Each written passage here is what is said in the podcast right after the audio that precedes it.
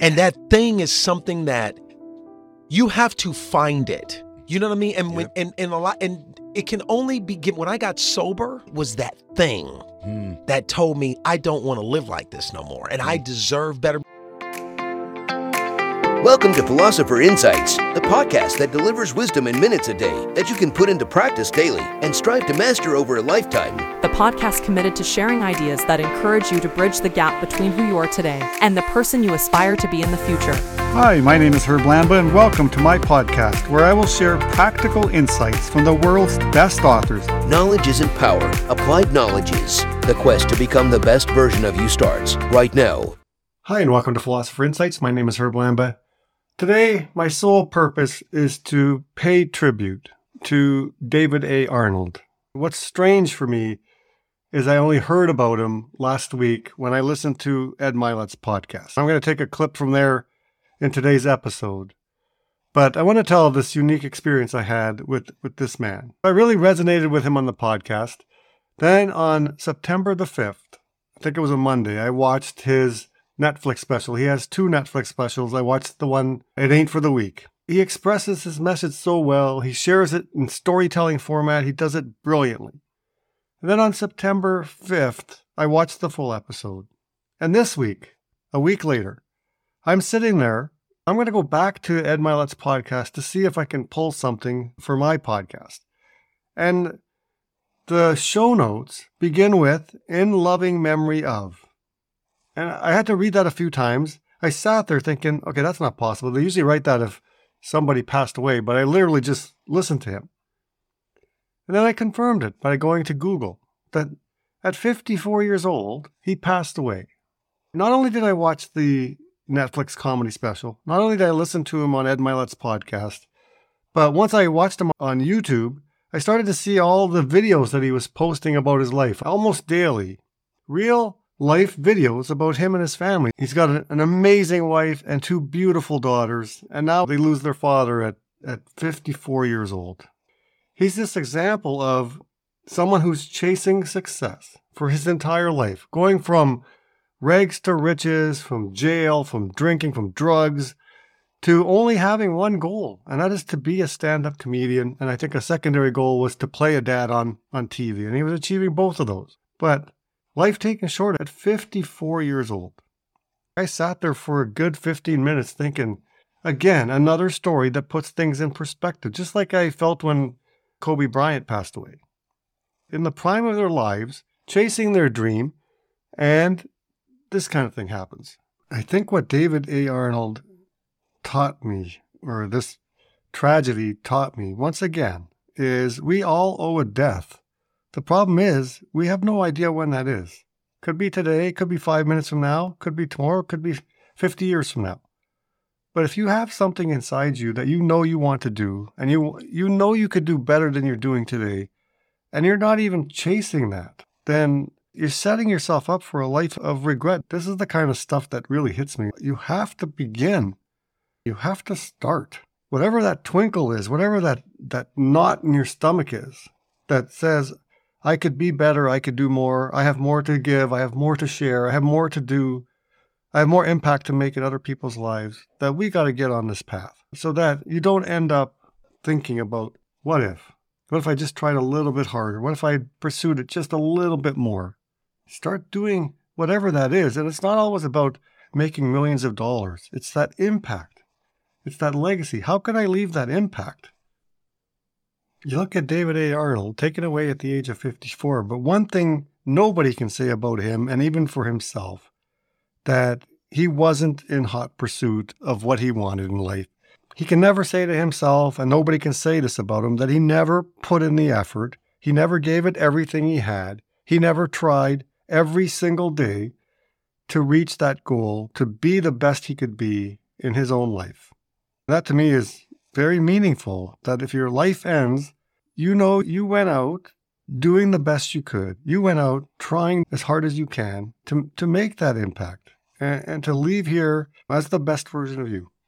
Without much more to say about this, except that I just want to pay tribute to a remarkable man and to David A. Arnold rest in peace. And to your family, which shines so brightly in your Instagram videos, your YouTube videos, all I can say is prayers. And I can't even imagine the difficult times they're going through right now. But what a legacy, what a, a life, what an inspiration you're going to be to so many people, even though you were taken away at such a young age.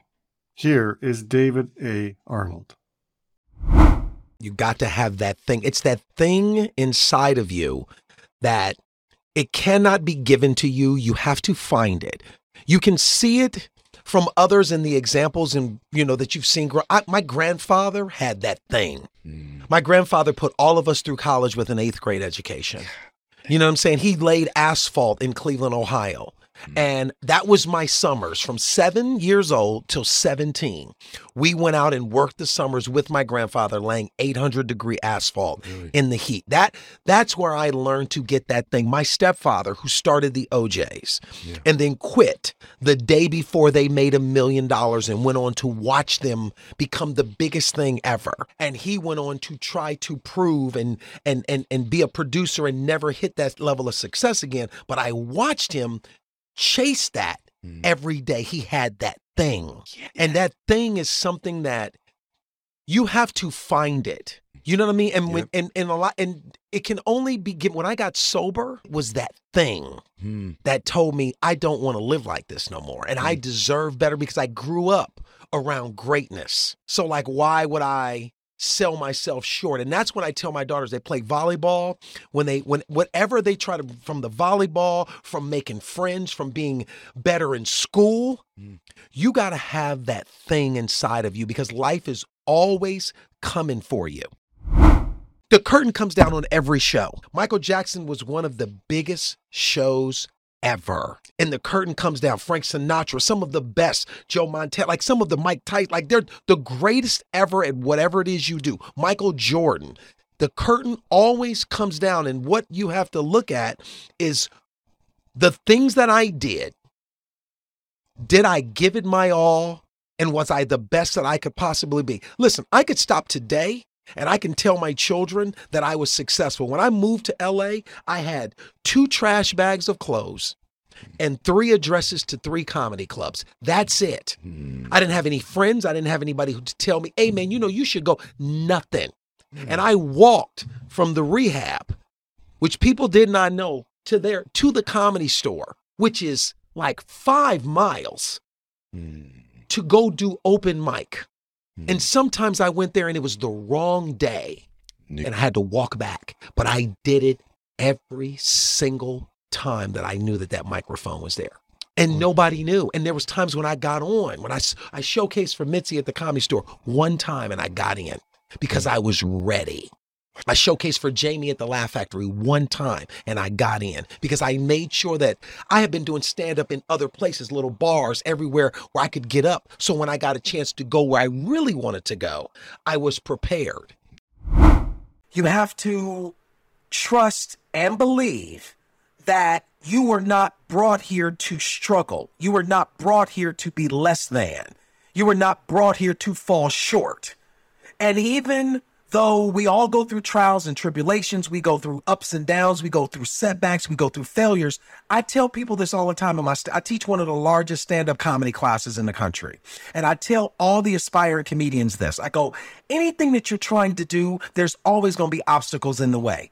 There's supposed to be obstacles in the way. The only place that's not an obstacle is if you want to work at the fast food restaurant the rest of your life. Ain't no obstacle.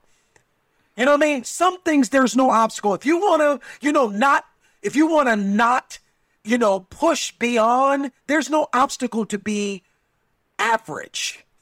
To just wake up and just take whatever's given to you, there are no obstacles. But if you want to be better than, if you want to go to a place that only few go to, there's always going to be obstacles. And obstacles are there for one reason to weed out the weak.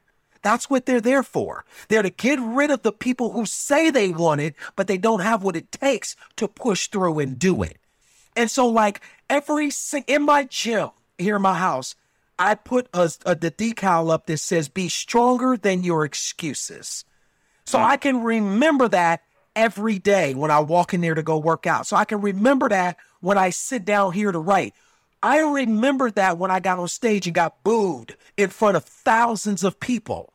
And I didn't want to go back.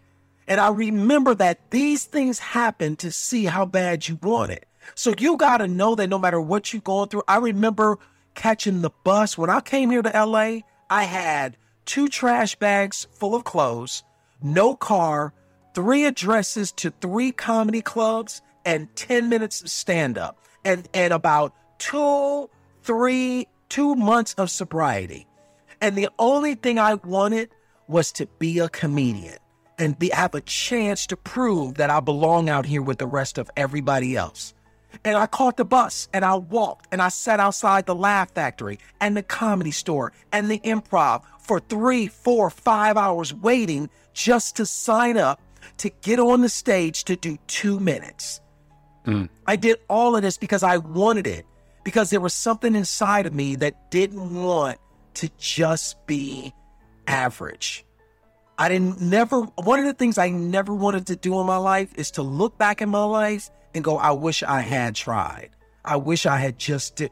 I don't want to do that. And my daughters, they're 15 and 13, Anna Grace and Ashley. And the only thing I want for them, if they don't get nothing else from me, I want to make sure that I've shown them the example of what a man who never quits, a person who never quits looks like who drives and keeps working every second. And they don't even understand half the stuff I'm, they just know I'm in this office with the door closed all day sometime. They have no idea. And that's it, man. If you out there and you struggling, you just got to know that all this, it's necessary. Nobody that you look up to, nobody that you hear from, nobody that you believe in or that has inspired you has not sat where you sit. They've not, not failed. That's why I love autobiographies. That's the books I read because I love to hear about the struggle. You've been listening to Philosopher Insights with your host, Herb Lamba. If you enjoyed this episode and you'd like to support the podcast, please share it with others, post about it on social media, or leave a rating and review. To go deeper with me, you can register for free at www.philosopherinsights.com for instant access to a growing library of Philosopher Insights, which are 8 to 10 page PDFs plus 20 minute MP3s that break down my favorite insights from the world's best personal development books. To catch all the latest from me, you can follow me on Facebook at Optimal Herb. Thanks again, and I'll see you next time.